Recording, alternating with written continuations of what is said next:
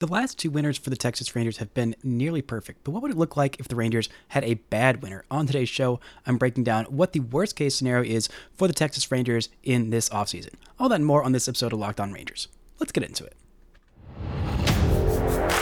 You are Locked On Rangers, your daily Texas Rangers podcast.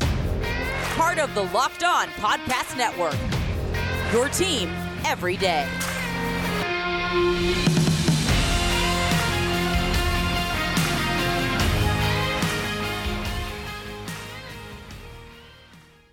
You are locked on to the Texas Rangers. I'm Bryce Paterik, a cripplingly addicted Texas Rangers fan covering this team for 10 seasons, including all 5 as the founder and host of this podcast. Thank you all so much for making Locked On Rangers your first listen every single day. If you're not already, you can follow me on Twitter at Bryce Paterik. You can follow the show at Locked On Rangers. The best way you can help grow the show is to hit subscribe on your favorite podcasting platform and on YouTube, and to comment nearly any single thing below. Before we get into today's episode, breaking down what the worst case scenario for the Rangers this offseason is, today's episode is brought to you by FanDuel. Make every moment more. Right now, new customers get $150 in bonus bets with any winning $5 moneyline bet. That's $150 if your team wins. Visit FanDuel.com/LockedOn right now to get started.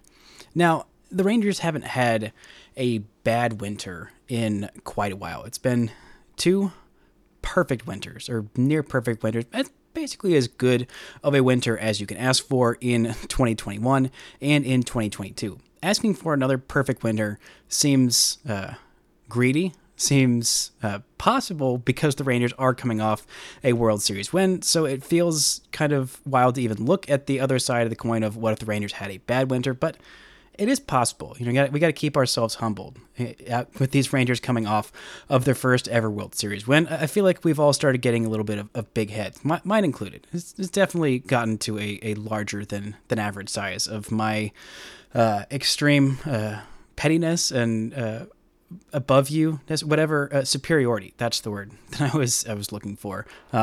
But it is possible for the Rangers to miss out on some of their top targets. It is possible they miss out on bringing back Jordan Montgomery. It is possible they miss out on Shohei Ohtani and several other big free agents. So let's look at what the worst case scenario for those Rangers would be. Now, this worst case scenario, for some of you, it start off with sounding like your best case scenario. But for me, signing Josh Hader to a 5-year, $88 million deal, that is $17.5 million per year, and that's the only bullpen move the Rangers make, that would be a worst case scenario for me. I think Hader is a very good reliever. He has been very consistent throughout his career. But the closers who are worthy of that top dollar, the guys who are consistent year in and year out, are very rare, very hard to come by, and Hader has been kind of close to that. He had a really weird year when he got traded to the Padres in 2021, I believe that, or 2022, when that was mainly the result of a couple of really bad months. But there's just some peculiarities about him that just make me really nervous. I mean, signing any reliever to a $17.5 million year, let alone for 5 years, $88 million, that's a lot of money for a reliever. I would much rather spend that money on, so he's getting, say, $18 million a year. I'd rather spend, $8 million on one reliever and then $5 million on 2 others, and that adds up to the same amount of money. Therefore, you have 3 guys in your pen, where if one of them turns out to be having a bad year, or even 2 of them turn out to be having a bad year, then you still got at least one good reliever for the same price as if you had Josh Hader on a very good year. Or what if Josh Hader has a bad year? Or what if Josh Hader gets hurt? Then you put all your eggs in one basket, and that's the thing that I liked about what the Rangers did last offseason when they signed Jacob DeGrom. They said, one is not enough. We need more pitching depth. If we're going to have a guy who is a pitcher and who is, fragile and vulnerable, then you got to go get a whole bunch of them so that maybe by the time you get to the end of the season, if you've been having a good season and you get to the playoffs, you've got at least a couple of guys healthy and ready to go, a top-year playoff rotation. And the same thing goes for the bullpen. I'd rather have more bites at the apple. The Rangers had several guys with decent stuff, with a track records of past success in their bullpen, and by the time it got to October, they had 3 guys that were very reliable in the back end of their pen, in Aroldis Chapman, in Jose Leclerc, and also the hero, Josh Sborz. Now, if you're just signing one reliever, you only have one chance at that. So again, at this point, if this is their only bullpen move, their bullpen would look like this. Josh Hader as the closer, Jose Leclerc probably as the 8th inning guy, Josh Sborz as your 7th inning guy. Then your other relievers are Brock Burke, John Hernandez, Grant Anderson, and Cody Bradford, which is okay. It's not great. It's not all that much better than last year. I mean, Sborz had an incredible postseason. One for the ages. He is a Rangers hero forever, and he had several good months during the season. But again, let's not pretend like we didn't see the full picture of the full season, or let alone seasons past. Maybe this postseason was the moment for Josh Sborz. Maybe he figures it out. Maybe he's just that good for most of the rest of his career. But there's almost an equally likely chance that he's not. The same thing goes for Jose Leclerc. He was healthy in the postseason. He was much more consistent. He was finding the strike zone more often, and the velocity was at unprecedented levels. And I'm more of a believer that Jose Leclerc has just straight up figured it out and is back to being the nastiest version of himself than I am confident that Josh Sborz is going to repeat what he did in the postseason and the regular season in 2024. But still, there's still a lot of other question marks on this bullpen. In this bullpen, Brock Burke, will he come back to the form that we saw in 2022? Or is he still going to be a little bit of a mess like he was in 2023? Can John Hernandez find the strike zone? Can he remember how to not walk guys? Can he find a little bit of that swing and miss, more so like he was in 2020 when he was absolutely incredible, as opposed to what he was this year when the walks were just such a supreme issue? And if Grant Anderson is in your big league bullpen, the 2-week stretch that Grant Anderson had was fantastic, but using him consistently as an option in your pen in even medium leverage situations it's not ideal. It's not something that I think is super sustainable, and there might still be some guys on the farm, maybe Mark Church, who was added to the 40-man roster, maybe Antoine Kelly, who was also added to the 40-man roster. Maybe those guys are hopping up in the big league pen, and some of these guys are being sent down or being forced into closer competition.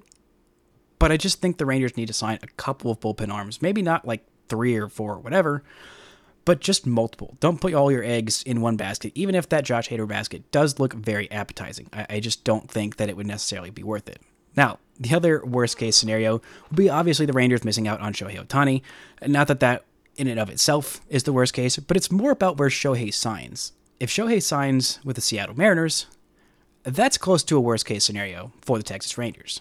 The Mariners, I think, are a little bit better set up to sustain their contention window for the next 5 years than the Astros are. Not that I think that the Mariners are going to be better than the Astros next year at all. They might be. It's entirely possible. They were only 2 wins behind them this year, and they beat up on the Houston Astros in a big, big way during the regular season, whereas the Rangers, unfortunately, did not do that. But they won the ALCS against them, so that's really all that matters. And they won the World Series, so that's also all that matters. But if the Mariners' offense, which was basically Julio Rodriguez and friends, and the friends were not exactly the most helpful friends on offense, if that offense adds a Shohei Ohtani, that's close to a nightmare situation for me, honestly. The Mariners have an incredibly deep starting rotation, and then if you add Shohei to it in 2025, which, again, is just insane, they very much have the depth to have a 6-man rotation and have all of those guys be, elite to well above average starting pitchers. I mean, I'm terrified of the Mariners' rotation as it currently stands right now. But you add a Shohei Ohtani to that. You add Shohei in 2025 and their playoff rotation looks something like Luis Castillo, then Shohei, then Logan Gilbert, and George Kirby is your number 4? That's insane. That's legitimately insane and would be very terrifying to face in a playoff series for any lineup, even the Rangers lineup, which is going to be very, very good for many years to come. So the worst-case scenario is not as much about what the Rangers do as opposed to what they don't do and their reactions to certain scenarios. Coming up, we're going to look at one of the worst case scenarios, the worst case scenario in my mind, in a starting pitcher that I would be absolutely terrified if the Rangers decide to sign him to a multi-year deal right after this break from our sponsors. This episode is brought to you by FanDuel. Score early this NFL season with FanDuel, America's #1 sportsbook. Right now, new customers get $150 in bonus bets with any winning $5 moneyline bet. That's $150 if your team wins. If you've been thinking about joining FanDuel, there is no better time to get in on the action. The app is so easy to use. There's a wide range of betting options, including spreads, player props, over-unders, and more. I'm thinking there are odds on where Shohei Ohtani signs. I'm sure there's odds on the Rangers going back-to-back as World Series champs for next year, or just straight up winning the AL West, which would be fun. The Rangers haven't done that in a little while. So if you're wanting to go put your money where your mouth is, go to fanduel.com/lockedon and kick off the NFL season. FanDuel, official partner of the NFL. Shout out to the everydayers for making Locked On Rangers your first listen every single day. On tomorrow's show, I'll be looking at the minor league season, reviewing all of that and how great White Langford's season was, how good Sebastian Walcott's season was, and a little bit of talk about who the Rangers projected from the Rule 5 draft, all with Grant Schiller. So go check that out. Tomorrow's going to be, it is a very great episode that is already recorded and will be in your feeds bright and early tomorrow morning. Now, let's look at the remainder of what this worst case scenario is in my mind for the Rangers offseason. So, the Rangers have already lost out on Shohei Ohtani. He has gone to the Mariners in this fictitious scenario. Hopefully it doesn't happen in real life, because that would be a massive, massive bummer. But the Rangers in this scenario also messed up by putting too many other eggs in the Shohei Ohtani basket, going all in and missing out. And so they also miss out on Yoshinobu Yamamoto. They also miss out on the other three top free agent pitchers in this class of Aaron Nola, Blake Snell, and they also are unable to bring back Jordan Montgomery and cannot get Sonny Gray. This is a lot of missing out, and this feels almost unrealistic of the Rangers missing out on all of these guys, because it feels like they've got a decent chunk of cash to spend, and it feels like they're going to get somebody. But in the scenario where they don't, and there are only the mid-rotation starting pitchers, even then, this is still not a horrible scenario. Even if the Rangers sign literally nobody this offseason, or say one reliever, say they only signed Josh Hader, this is still a team that has all the pieces to go back-to-back. It will be a little bit more difficult, actually probably significantly more difficult, if they don't sign anybody outside of just one reliever, but it's still entirely possible. But say they miss out on all these big free agents and there are only the mid-tier guys left. The guy that scares me most in that kind of mid-tier list, there's quite a few guys in here that I think are okay. I mean, Eduardo Rodriguez is scary, but I think he'd at least be, durable and has that top end that you can really dream on and believe in. I think Lucas Giolito would be very, very durable and solid, and I think the Rangers might be able to fix him, so I wouldn't be mad at all about him signing a big deal. But the guy that really just terrifies me, that is projected for a 4-year, $44 million deal, is Jack Flaherty, the 28-year-old right-handed starting pitcher who was most recently with the Orioles and was not even good enough to crack their rotation, which clearly had some holes in it, as the Rangers exposed in the ALDS series where the Rangers swept them 3-0. And Flaherty has got probably one of the highest upsides of these mid-tier guys. I think Giolito's upside is a little bit higher because he's actually finished in the top 5 for Cy Young voting more than one time. Jack Flaherty has done that once in his career. It was back in 2019 as a 23-year-old. It has been a long time since then. That year was his best year of his career by far, bar none. A 2.75 ERA, 33 games started, 196 innings, 231 strikeouts, 4th place in the Cy Young voting, 10.6 Ks per nine, 2.5 walks per nine. Just really incredible stuff for him that year. But he has only had 1 year where he's pitched 100 innings since then. That was this past year, and it did not go very well. He had pitched in 20 games. 27 of those were starts. A couple of those were just in the bullpen. Once he got traded to Baltimore, he had 9 games there. 7 of those were starts, a 6.75 ERA with the Orioles, a 4.43 ERA in 109 2/3 innings with the Cardinals. Just not a great year for him. at all. And that shoulder surgery, it was just shoulder injuries just scare the bejesus out of me for any pitcher. And signing him to a 4-year deal, I don't know that he gets 4 years, especially coming off a terrible back half. I mean, when the velocity is there, his numbers are just significantly better. Like, he very much is a guy who, if he's on and he's healthy and the velo is there, he can look back to his old form, look back like his old form. He's still pretty young, but again, it's been a long time since 2019. It's been 5 seasons since 2019, and come 2024 will be 5 years, half a decade since he was his elite form. I mean, the next year in 2020, he had 9 starts and an ERA around 5. He was okay in 2021, but again, that was only 78 and a third innings. 2022, he only pitched 36 innings. It's just been a real struggle for him to get back on the mound and get healthy. And while there is a decent chance that he does pop off and he does regain that health and that velocity, and he looks closer to the old version of himself, and a 4-year, $44 million deal is a steal. But I think that it's not likely. It's not something that I would be banking on. It is not something that I would feel good about the Rangers taking a chance on a guy like that. Not that he's, a bad guy or whatever. It's just shoulder injuries scare the absolute crap out of me for any pitcher. And so spending big money on a guy with a shoulder injury and who hasn't been super healthy, or when he's been healthy, he hasn't been effective the last, 5 years.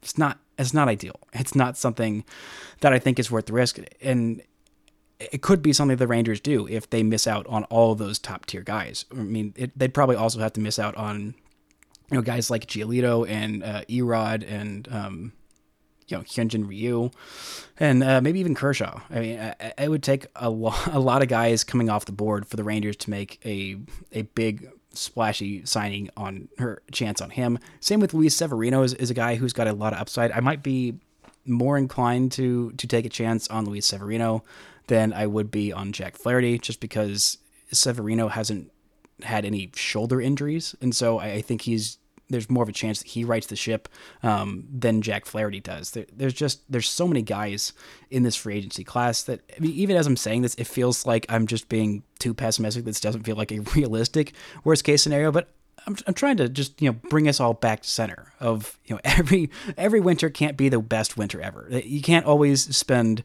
$500 million and bring in, the 2 best players at their position, the best shortstop and the best second baseman in their position. And then the next offseason, you go and get the best pitcher that is on the market or in baseball, again, when healthy.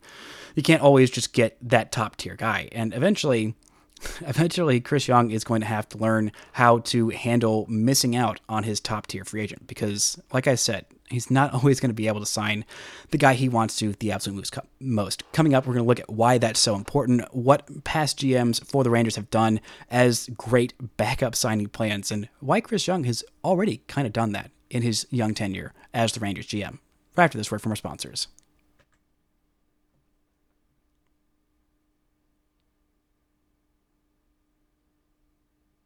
Shout out to the everydayers for making Locked On Rangers your first listen every single day. On Monday's show, I'll be back and talking about what Corey Seager did this season, why it might be the greatest single season from any Ranger in franchise history. Now, let's look at the rest of these backup plans, why backup plans are so incredibly important. Because arguably, one of the top 3, maybe number 2, free agent signing in Texas Rangers franchise history is Adrian Beltre. And Adrian Beltre signed with the Rangers in the winter of 2010, coming off the Rangers' first ever appearance in the World Series, the first year that they'd ever even won a single postseason series. The Rangers wanted to bring back Cliff Lee. That was their top free agent priority in the winter of 2010.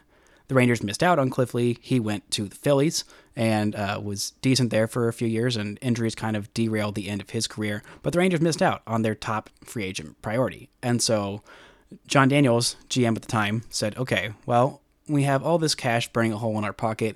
And, third base is okay. Michael Young's pretty good there. But what if we moved Michael Young to a DH/super utility role, and we added the top third baseman on the market. They went out and signed this guy, Adrian Beltre, who had had a few pretty good seasons in his career, coming off his first ever All-Star appearance after signing a one-year prove-it deal with the Boston Red Sox. And Adrian Beltre was signed to a 5-year, $80 million deal, which was an absolute steal.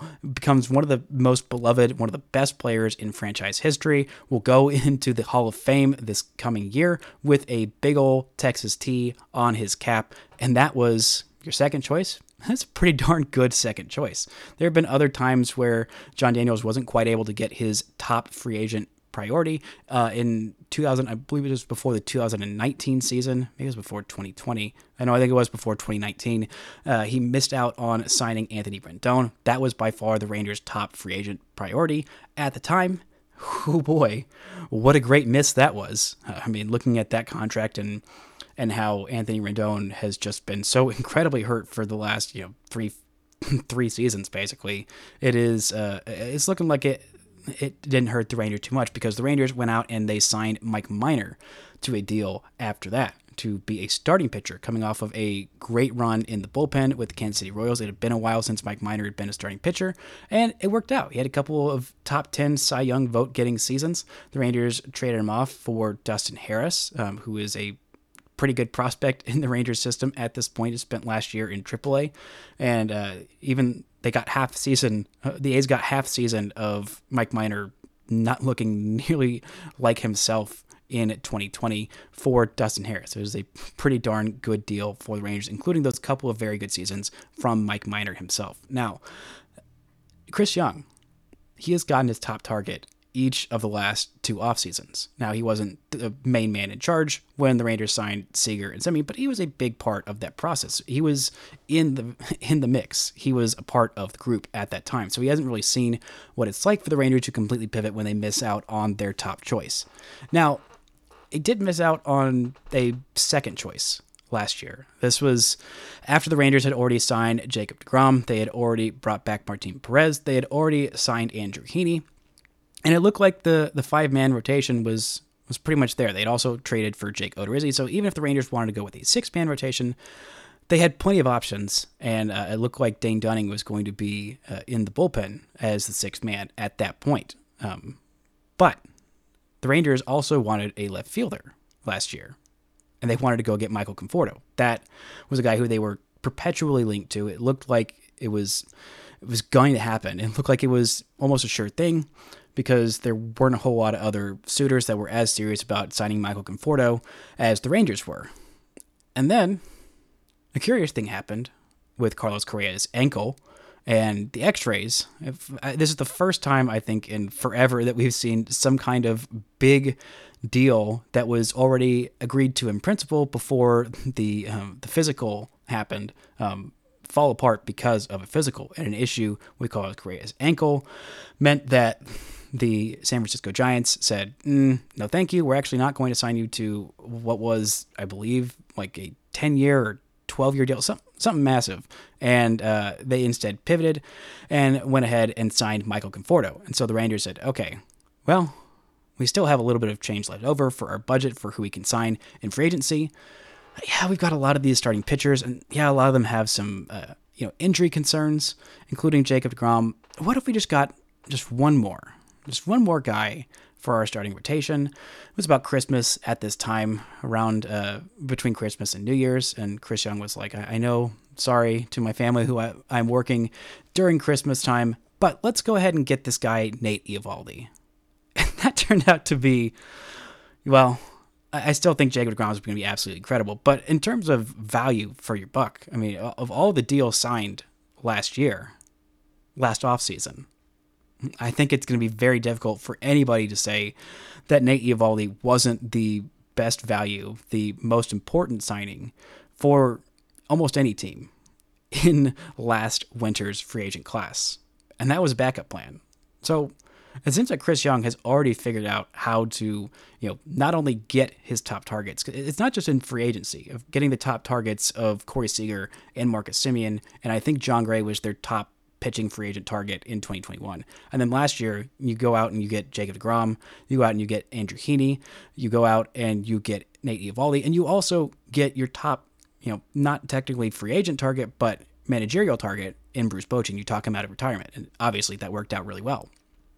But the Rangers have just, you know, swung for the fences and hit on pretty much all of their top targets the last couple of years. And, you know, if bringing back Jordan Montgomery is their top target, then I think they'll do that. If signing Shohei Ohtani is their top target, I am finding it hard-pressed to bet against Chris Young and his ability to convince basically anybody of anything that they want. I mean, if Chris Young tried to convince me to be like, I don't know. I don't know what he could convince me to do. I don't know what he couldn't convince me to do.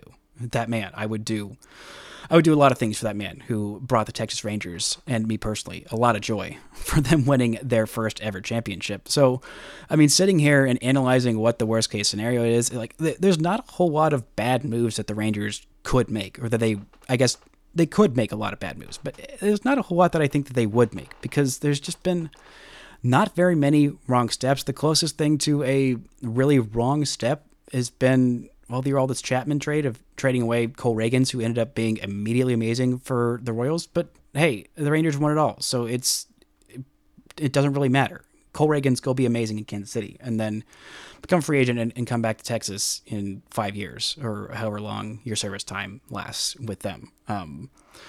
But there just haven't been that many missteps. I mean, yeah, Luis Severino could end up being absolutely amazing for the Mets, and Scherzer could be not great next year for the Rangers, but hey, the Rangers won it all.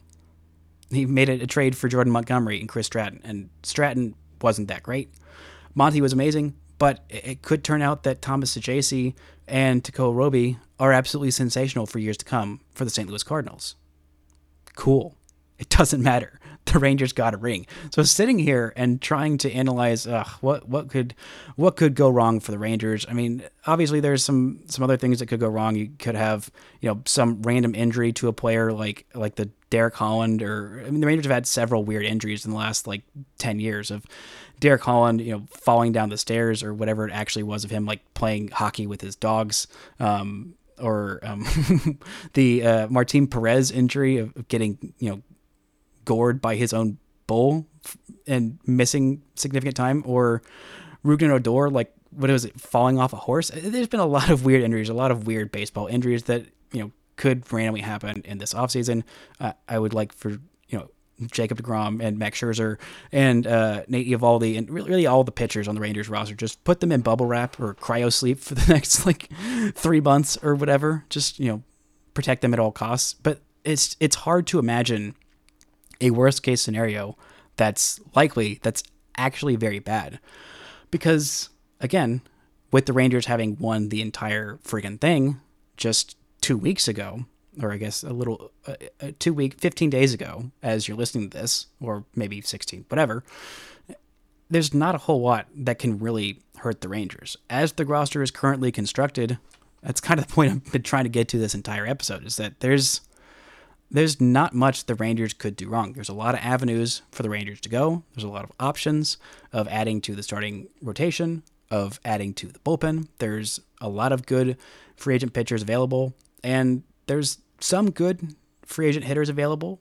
Rangers don't really need to add a single hitter to their starting lineup. If Ezekiel Duran right now is your everyday, you know, DH at this point, and then you have to wait for Wyatt Langford to prove himself absolutely ready for the big leagues, which he could do in spring training. He could absolutely do that. Or, you know, he might need another like full season of seasoning in AAA, and that'd be just fine, because again, he's gonna be 22 for all of next year, and he was just drafted like 6 months ago, not even 6 months ago, like 4-5 months ago.